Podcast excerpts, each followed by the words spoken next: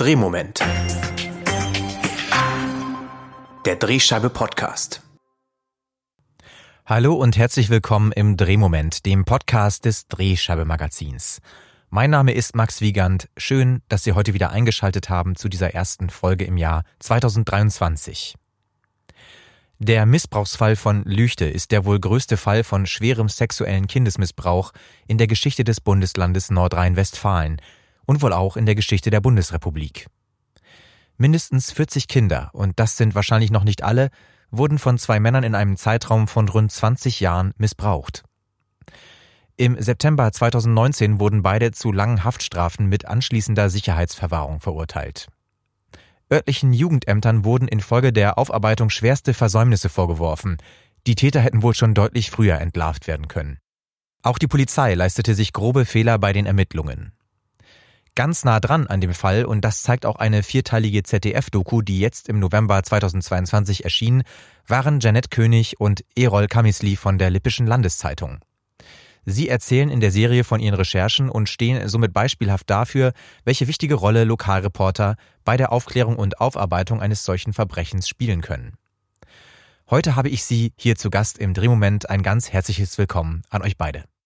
Hallo. Hallo, freut mich. Ja, wie gesagt, ihr gehörtet jetzt zu den Protagonistinnen und Protagonisten dieser CDF-Doku. Wie war das denn für euch, sich vor der Kamera jetzt nochmal an diese Geschehnisse zu erinnern? Der Fall liegt ja schon ein bisschen zurück und ähm, es war, ja, wie soll ich sagen, wie, wie zurück wieder in den Albtraum. Also Janette und ich haben alles nochmal für uns geistig rekapituliert. Wir haben ja auch im Vorfeld eine ganze Liste erstellt, wer käme dafür überhaupt in Frage für die Doku vom, äh, vom ZDF wir haben uns hingesetzt und haben gesagt, ja, der oder die könnte das machen, der würde vor der Kamera was sagen, der eher nicht. Also es war wirklich wie so ein, ja, wie so ein Flashback in die Zeit, wo wir auch wirklich äh, tagtäglich äh, mit der Sache konfrontiert waren. Hm, also ihr wart nicht nur ähm, quasi Interviewte, sondern habt da wirklich auch mitgeholfen, äh, damit diese Doku überhaupt ähm, entstanden ist. Ja, ja, also wir haben die ganze, wir haben äh, einen Großteil der Recherche hier vor Ort gemacht. Also wir haben wirklich auch äh, im Vorfeld geguckt, äh, wer, wer käme da in Frage. Natürlich immer in Absprache mit Spiegel TV, die das produziert haben. Also wer käme da in Frage, das haben wir dann äh, wirklich auch äh, zusammen dann erstellt. Also so eine ganze Protagonistenliste sozusagen und äh, haben das dann auch äh, Spiegel TV und im Endeffekt dem ZDF dann zur Verfügung gestellt.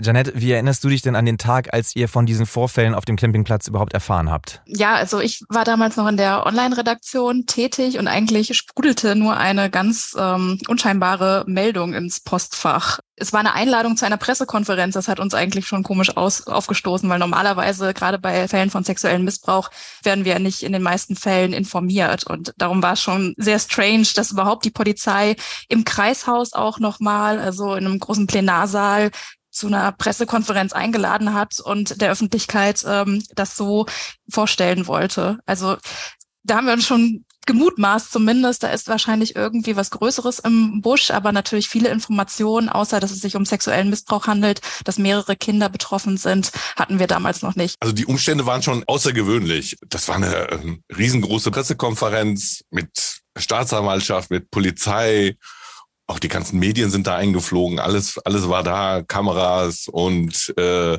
Reporter mit Mikrofonen sind da umhergeirrt. Keiner wusste was, wir wussten auch nichts, muss man ganz ehrlich sagen, weil normalerweise als Lokalzeitung kriegt man irgendwie was zugesteckt, aber in dem Fall ähm, wussten wir wirklich überhaupt nichts. Und wir hatten eine Ahnung, aber dass die Ahnung so, ähm, so explodiert, das, das konnte überhaupt keiner vorhersehen. Und auf dieser Pressekonferenz, das sieht man auch in dieser Doku nochmal, ähm, da wird ja dann wirklich vom Kindesmissbrauch, schwerem Kindesmissbrauch in über 1000 Fällen gesprochen. Kann man denn in so einem Moment überhaupt wirklich sofort begreifen, was das eigentlich heißt? Also welche Aus, welches Ausmaß sowas dann wirklich hat? Also der Moment damals, der war schon ähm, sehr sehr erstaunlich und äh, emotional, einfach auch, weil man gemerkt hat, dass die, die Ermittler selbst oder der Ermittlungsleiter ähm, der hat ja selber kaum Worte gefunden und ähm, man hat richtig gemerkt, wie seine Stimme ins Stocken geraten ist. Ich weiß noch genau, in dem Moment, als er von über tausend Missbrauchstaten gesprochen hat, da zuckte der Oberstaatsanwalt neben ihn ähm, so leicht zusammen. Ich glaube, das war ihm gar nicht so lieb in dem Moment, dass das schon so, äh, so öffentlich geworden ist. Man konnte sich das in dem Moment gar nicht vorstellen. Und auch, ich glaube, da äh, hat man ja klar gesagt, das ist nur die Spitze des Eisbergs. Das wurde schon damals ähm, kommuniziert, aber letztendlich, was das alles irgendwie mit sich mit sich gezogen hat, dass dieses Ausmaß war zu dem Zeitpunkt noch überhaupt gar nicht klar. Und wie seid ihr dann in die Recherche eingestiegen? Es war ja wirklich nur eine Zahl, 1000. Also, dass da hinter jeder Zahl auch Schicksale stecken. Das wurde halt im Laufe der Recherche immer deutlicher und ähm, das Skandalöse kam ja auch noch. Also die Rolle der Jugendämter, die Rolle der Polizei, was da alles in den vergangenen Jahren versäumt worden ist und auch dieser Campingplatz. Also normalerweise ist es ja so, wenn man auf dem Campingplatz ist, weiß man ja, was der Nachbar macht. Also man hört das, man kann förmlich riechen, was er kocht, ob er jetzt die Tagesthemen schaut oder die Tagesschau oder was auch immer. Und ähm, das war halt so das Skandalöse, dass keiner, keiner, wirklich niemand im Laufe unserer Recherche gesagt hat, ja, okay, ich habe was gesehen, was geahnt und habe meinen Mund gehalten. Und äh, wir haben das dann wirklich auch so gemacht, dass wir uns die Arbeit dann aufgeteilt haben. Also ich habe mich dann mehr um die Rechtsanwälte, also um den juristischen und äh, polizeilichen Teil gekümmert. Und was die Jeanette gemacht hat, das kann sie auch selber sagen. ähm, ja, ich, ich glaube, als das losging mit der Recherche, haben wir auf jeden Fall nicht geglaubt, dass uns das so lange und so intensiv beschäftigt. Zumindest ähm, ging es mir damals so. Also wir haben es eigentlich so gemacht, dass Errol war meistens dann erst im Innendienst und hat viel rumtelefoniert und auch den ähm, Juristen und Rechtsanwälten, ähm, Verteidigern, die es dann damals ja schon gab, einiges entlockt. Und ich bin natürlich auch dann direkt rausgefahren und vor Ort gewesen, als man noch vor Ort sein durfte der Campingplatzbetreiber hat ja erst die Türen geöffnet für alle Journalistinnen und Journalisten, er hat sich selbst auch vor Kameras gestellt und offen ähm, ja mit mit Journalisten geredet. Auch die Camper auf dem Campingplatz waren relativ redselig zu Anfang. Es änderte sich dann natürlich irgendwann. Also dadurch, dass natürlich immer mehr JournalistInnen eingefallen sind, eben auch große Zeitungen und überregional und jeden Tag aufs Neue alles umgekrempelt haben, hat sich die Stimmung auf dem Platz auch ein Stück weit dann geändert. Das war eigentlich dann auch eher so ein bisschen die Herausforderung, dass man da irgendwie noch überhaupt den Zugang zu hat. Wir hatten damals halt jeden Tag, jeden Vormittag halt auch eine lüchte Konferenz mit allen Kollegen. Da hat halt jeder zusammengetragen, auch Ideen geäußert. Es war nicht so, dass nur wir beide da tätig waren. Ja. Wir hatten ja auch vorher auch andere Aufgaben zu machen. Die mussten ja auch noch gemacht werden. Also es war schon eine ähm, gesamtredaktionelle Arbeit, die wir da wirklich damals durchgeführt haben. Wir waren sozusagen die Speerspitze. Wir haben das dann äh, umgesetzt und dann ähm, haben wir uns halt auch teilweise mehrmals am Tag getroffen und ähm, die Recherchen und Ergebnisse zusammengetragen. Was machen wir? Wie können wir was äh, umsetzen? Auf welchen Kanälen können wir das machen? Die gesamte Zeitung, die gesamte Redaktion war damit involviert.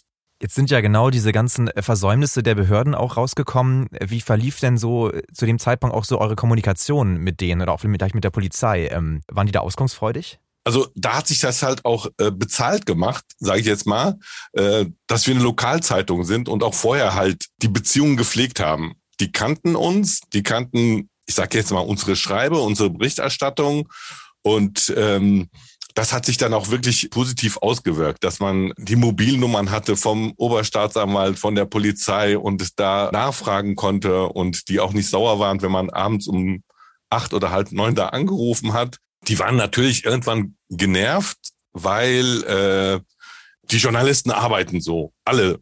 Da wurden alle über einen Kamm geschert und die waren teilweise auch sauer, über die äh, aus ihrer Sicht undifferenzierte Berichterstattung, dass man halt immer wieder draufgeschaut hat und nachgefragt hat. Und wir mussten dann immer erklären, hier, Sie kennen uns doch. Also wir sind die Lippische Landeszeitung und ähm, wir arbeiten halt anders. Also wir mussten auch anders arbeiten. Wir sind da vor Ort und ähm, die überregionalen Zeitungen, Medien, die kommen und suchen die Sensation, suchen den Skandal und haben auch teilweise verbrannte Erde hinterlassen und sind dann wieder rausgeflogen. Ne? Und wir waren da und wir mussten für die auch teilweise den Kopf hinhalten, sage ich jetzt mal ganz platt.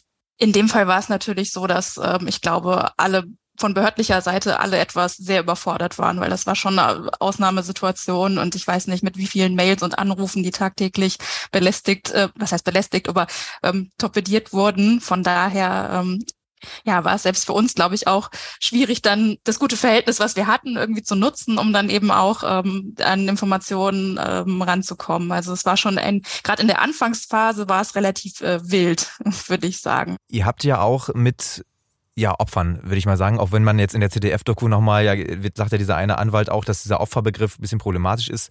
Ähm, sagen wir mal Geschädigten. Habt ihr also mit Geschädigten beziehungsweise ähm, deren Familien auch gesprochen? Das haben wir und ähm, wir haben da halt Kontakte aufgebaut, auch über den Weißen Ring.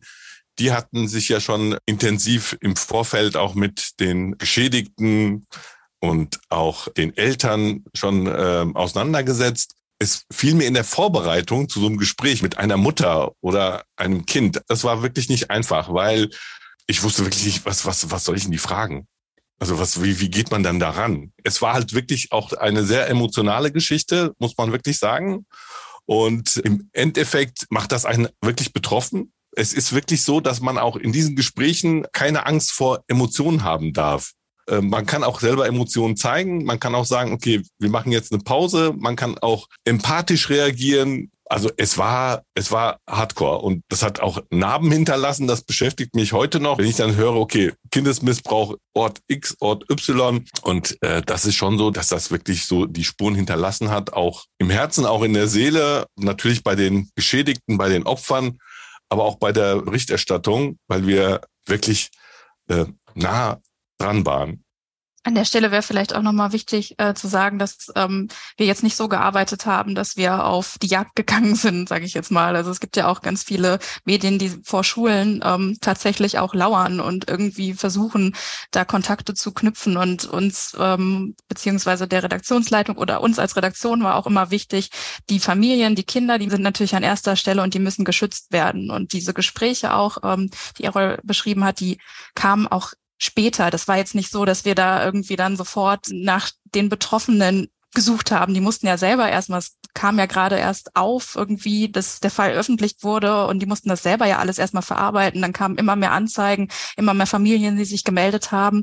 Und da war es natürlich auch wichtig, einen Abstand irgendwie zwischen zu bekommen und die Familien erstmal durchatmen zu lassen. Und wir wollten das dann halt so objektiv wie möglich berichten, begleiten und ähm, ja irgendwie nah dranbleiben, ohne dann eine Grenze zu überschreiten.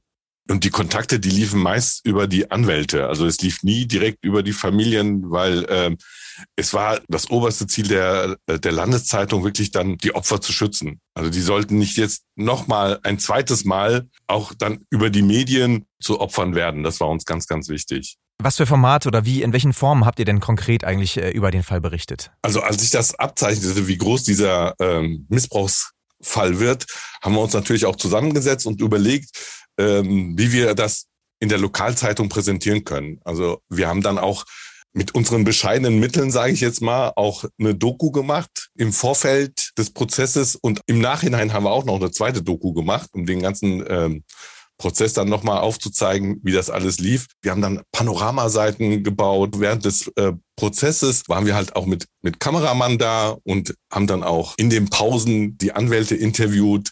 Danach das auch noch, was Janette viel besser kann, auch geschnitten und auch Kurzvideos äh, unseren Lesern angeboten. Es war schon äh, wirklich ein anderes Arbeiten und äh, für uns war das auch teilweise wirklich Neuland.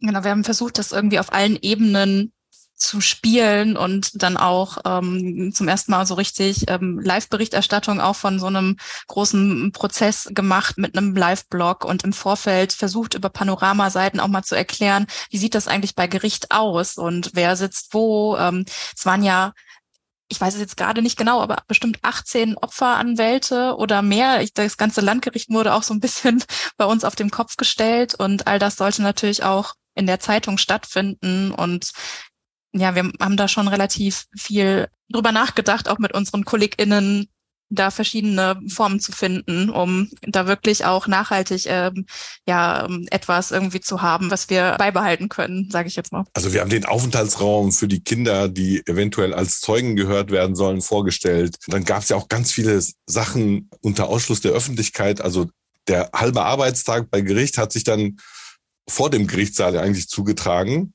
Und ähm, da gab es auch ganz viele Einlasskontrollen, sowas. Also das haben wir alles im Vorfeld auf Panoramaseiten dann auch wirklich vorgestellt, weil es das vorher überhaupt nicht gab. Am meisten bin ich tatsächlich auch froh, dass wir damals die Möglichkeit noch hatten mit einem Videoteam. Ich glaube, jetzt sind die Zeiten anders. Das ist, ähm, weil viele Verlage sind da auch wieder von zurückgetreten. Bei uns wäre das jetzt in der Form ehrlicherweise auch nicht mehr möglich, wie wir es damals gemacht haben. Aber damals, Gott sei Dank, hatten wir ähm, das Know-how auch ähm, der KollegInnen, die ähm, filmen konnten, schneiden konnten, wussten, wie sie mit Ton umzugehen haben.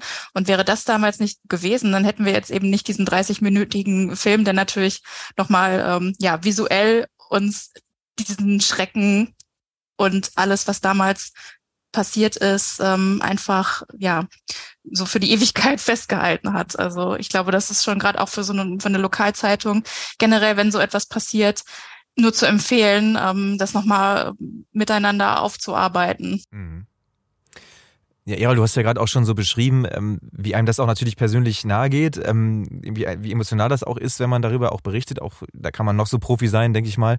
Ähm, Gab es da für euch irgendwie Strategien, wie ihr damit dann umgekommen seid, äh, über auch diesen längeren Zeitraum? Also wir haben auch viel miteinander darüber gesprochen, ähm, würde ich sagen. Auch jetzt, wenn, wenn die Arbeit getan war und das nochmal verarbeitet. Ich glaube, ähm, ja, das ist auf jeden Fall wichtig, dass man das nicht irgendwie vollkommen in sich hineinfrisst und daran dann zugrunde geht. Und es ist natürlich einfach wirklich ein Thema, das einem ähm, ja das Herz dann schwer schwer machen kann. Und ähm, von daher war es da immer wichtig. Und wir hatten natürlich auch in der Redaktion unter den Kolleginnen ähm, immer AnsprechpartnerInnen und äh, das war auf jeden Fall ähm, immer eine gute Basis, die man, die man dann hatte. Reden hilft. Also das muss man wirklich sagen. Also man muss wirklich drüber reden, auch über die Gespräche, über die Erlebnisse, weil das sind Sachen, die hätte ich mir vorher überhaupt nicht vorstellen können. Dass sowas, ja, ich sag jetzt mal, nebenan passiert und keiner will was mitbekommen haben. Niemand. Niemand will was gehört, was gesehen und alle, alle sagen, ja, ja, der war so ein netter Kerl und der hat alles gemacht auf dem Campingplatz. Der war immer da, hat Brötchen geholt, hat den Rasen gemäht und hat mit den Kindern gespielt. Das verstehe ich nicht. Über so einen langen Zeitraum. Das war mir halt so unbegreiflich. Und dass man diese, diese eigene Ohnmacht oder dieses eigene Unverständnis auch dann teilt und auch ähm, mit den Kollegen teilt. Auch wirklich äh, nicht nur mit den Kollegen in der Redaktion, sondern auch mit den Kollegen, die halt überregional eingeflogen sind, sage ich jetzt mal. Das kann wirklich helfen. Du hörst das ja auch, dass das irgendwie, äh, auch wenn Errol jetzt gerade erzählt, also das ähm, ist jetzt vier Jahre her, dass der Fall aufploppte und trotzdem wirkt der halt immer noch nach. Also das ist, äh, das ist schon, mhm. das ist schon krass. Inwiefern seid ihr denn eigentlich auch noch damit jetzt beschäftigt? Also genau der Untersuchungsausschuss, den gibt es immer noch. Ähm, inwiefern berichtet ihr da auch immer noch drüber? Genau, der Untersuchungsausschuss in Düsseldorf, ähm, der läuft noch. Hier als Lokalredaktion ist Düsseldorf dann doch ein bisschen, ein bisschen weiter weg. Das heißt, es ist ein Korrespondent da, der natürlich regelmäßig hingeht und ähm, darüber berichtet. Die Berichterstattung, was Lüchte angeht, hat auf jeden Fall nachgelassen, aber es ist immer noch, ähm, es ist nicht vergessen, es ist immer noch punktuell Thema und wird sich auch, ähm, denke ich, gerade hier vor Ort im Kreis Lippe auch in den kommenden Jahren noch weiter noch weiter stattfinden, weil einfach auch Dinge immer noch aufgearbeitet werden oder teilweise dann doch mal an der einen oder anderen Stelle ein Aspekt auftaucht, der noch nicht beleuchtet wurde. Und das ist eben etwas, ja, was uns immer noch so, so ein bisschen beschäftigt zumindest. Also ich bin ja nicht mehr bei der Landeszeitung, ich bin jetzt beim Westfalenblatt und da haben wir natürlich auch Kollegen, die sich halt auch damals um das Thema gekümmert haben. Ich halte noch Kontakt zu Anwälten und halte auch Kontakt ähm, zu einer Mutter, deren Tochter missbraucht wurde, die im Grunde das alles losgetreten hat mit ihrer Anzeige. Die erzählt mir halt, wie es der Tochter geht, wie es ihr geht und da halte ich noch ja, Kontakt. Aber selbst schreiben ist schwierig, aber wenn es was zu schreiben gibt, dann, äh, dann spreche ich das natürlich auch mit, dem, mit der Mantelredaktion vom Westfalenblatt ab und ähm, mache das dann auch. Es begleitet euch äh, menschlich auch immer noch. Hat sich äh, durch diese, durch diesen Fall auch irgendwie der Blick auf diese Region nochmal irgendwie verändert? Also es ist ja in der Doku, ist das ja immer so idyllisch. Das ist auch das, da kommst du, glaube ich, zum ersten Mal zu Wort, Jeanette. Äh, man sieht das da so von oben und es sieht eigentlich sehr schön aus, aber hat es irgendwie für euch auch was dann da verändert, was so diese Heimatregion angeht?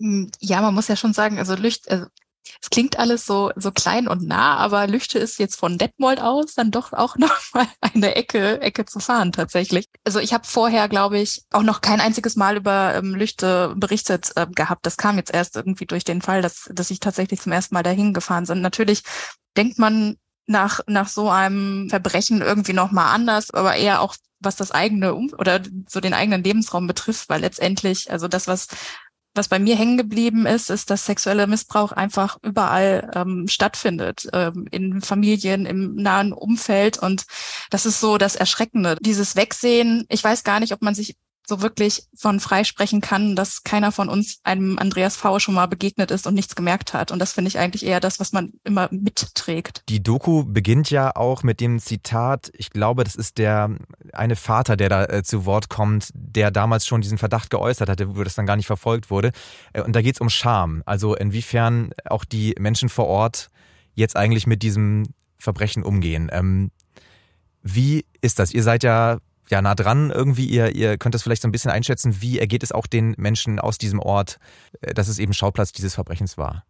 Die Menschen vor Ort, die waren irgendwann äh, es leid. Die wollten gar nicht mehr darauf angesprochen werden und weil sie äh, sagten, ah, unser schönes Lüchte wird nur mit diesem Verbrechen in Verbindung gebracht und es war sehr schwierig, auch Ansprechpartner da vor Ort zu finden. Also am Anfang war es relativ einfach, wenn man da hingefahren ist. Dann war man in der Gaststätte oder im, im, im Freibad und da haben die Leute mit einem geredet und nachher äh, wollte dann niemand mehr reden. Und das ist, glaube ich, heute auch noch so. Und ich glaube, es ist der falsche Weg. Schweigen hilft nicht und das hilft dem Ort auch nicht, diesen Makel loszuwerden. Also es wird immer damit in Verbindung gebracht und Offensive ist besser, als äh, sich dann zurückzuziehen und zu sagen, ja, wir wollen damit nichts mehr zu tun haben. Und das waren wir nicht, das war er und wir haben davon nichts mitbekommen und wir wollen unser schönes Lüchte, dieses idyllische Lipperland, was du auch eben beschrieben hast, das wollen wir eigentlich äh, alle wieder haben. Und das ist im Grunde auch die Tendenz, die man überall so mitbekommt. Alle wollen gar nicht mehr drüber sprechen. Und dass sowas überhaupt möglich war, das ist ja der absolute Skandal. Und wenn man mal überlegt und das Revue passieren lässt, welche Behörden alle versagt haben, es hat niemand die politische Verantwortung dafür übernommen. Keiner ist freiwillig zurückgetreten und hat gesagt, okay, ich übernehme die Verantwortung in meiner Position und sage, auch wenn ich es nicht gewusst habe, ich habe einfach nicht hingeschaut oder ich habe versagt. Es ist niemand zurückgetreten. Der Einzige, der seinen Job aufgegeben hat, war der ähm, Landrat in Hameln-Pyrmont, aber der ist dann wegen Burnout zurückgetreten. Der hat keine politische Verantwortung übernommen und alle Polizeibeamten hier in der Kreispolizeibehörde, die mussten zurücktreten.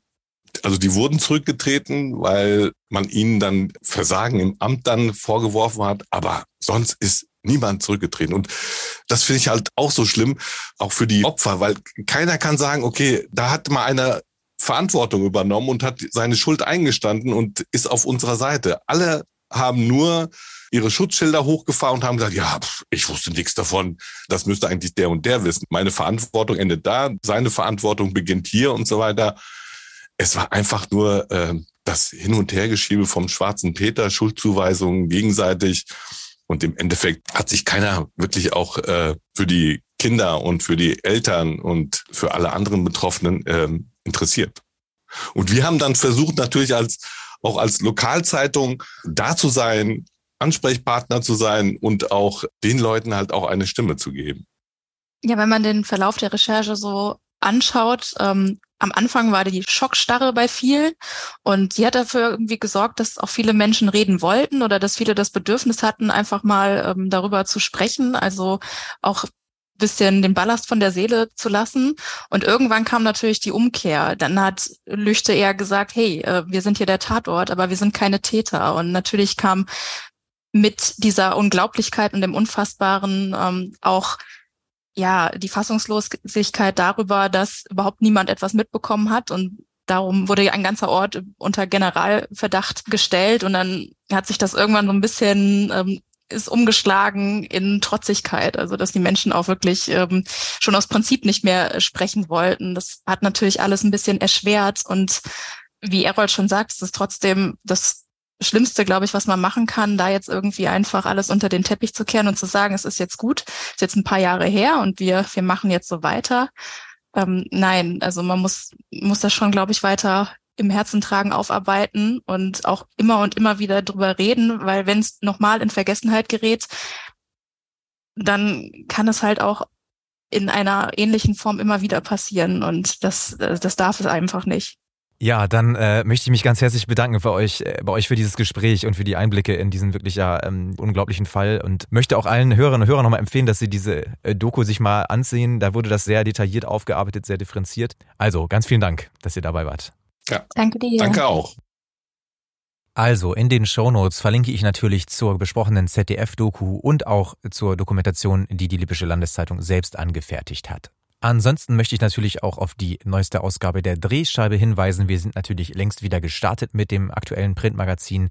Darin geht es diesmal um das Thema Landwirtschaft und wie Lokalzeitungen darüber berichten, mit welchen Problemen sich äh, Landwirte beschäftigen müssen, wie etwa dem Klimawandel, den Energiepreisen oder auch Saatgutpreisen, die durch die Inflation herbeigeführt werden. Also viele spannende Beispiele in diesem Heft. Und die kommende Ausgabe ist dann auch äh, sehr interessant. Da geht es ums Thema Kunst und Kultur im Lokalen. Also bleiben Sie dran. Äh, da gibt es viel zu lesen in nächster Zeit und natürlich auch in diesem Jahr. Ähm, ich freue mich, dass Sie zugehört haben. Bleiben Sie lokal und bis zum nächsten Mal im Drehmoment.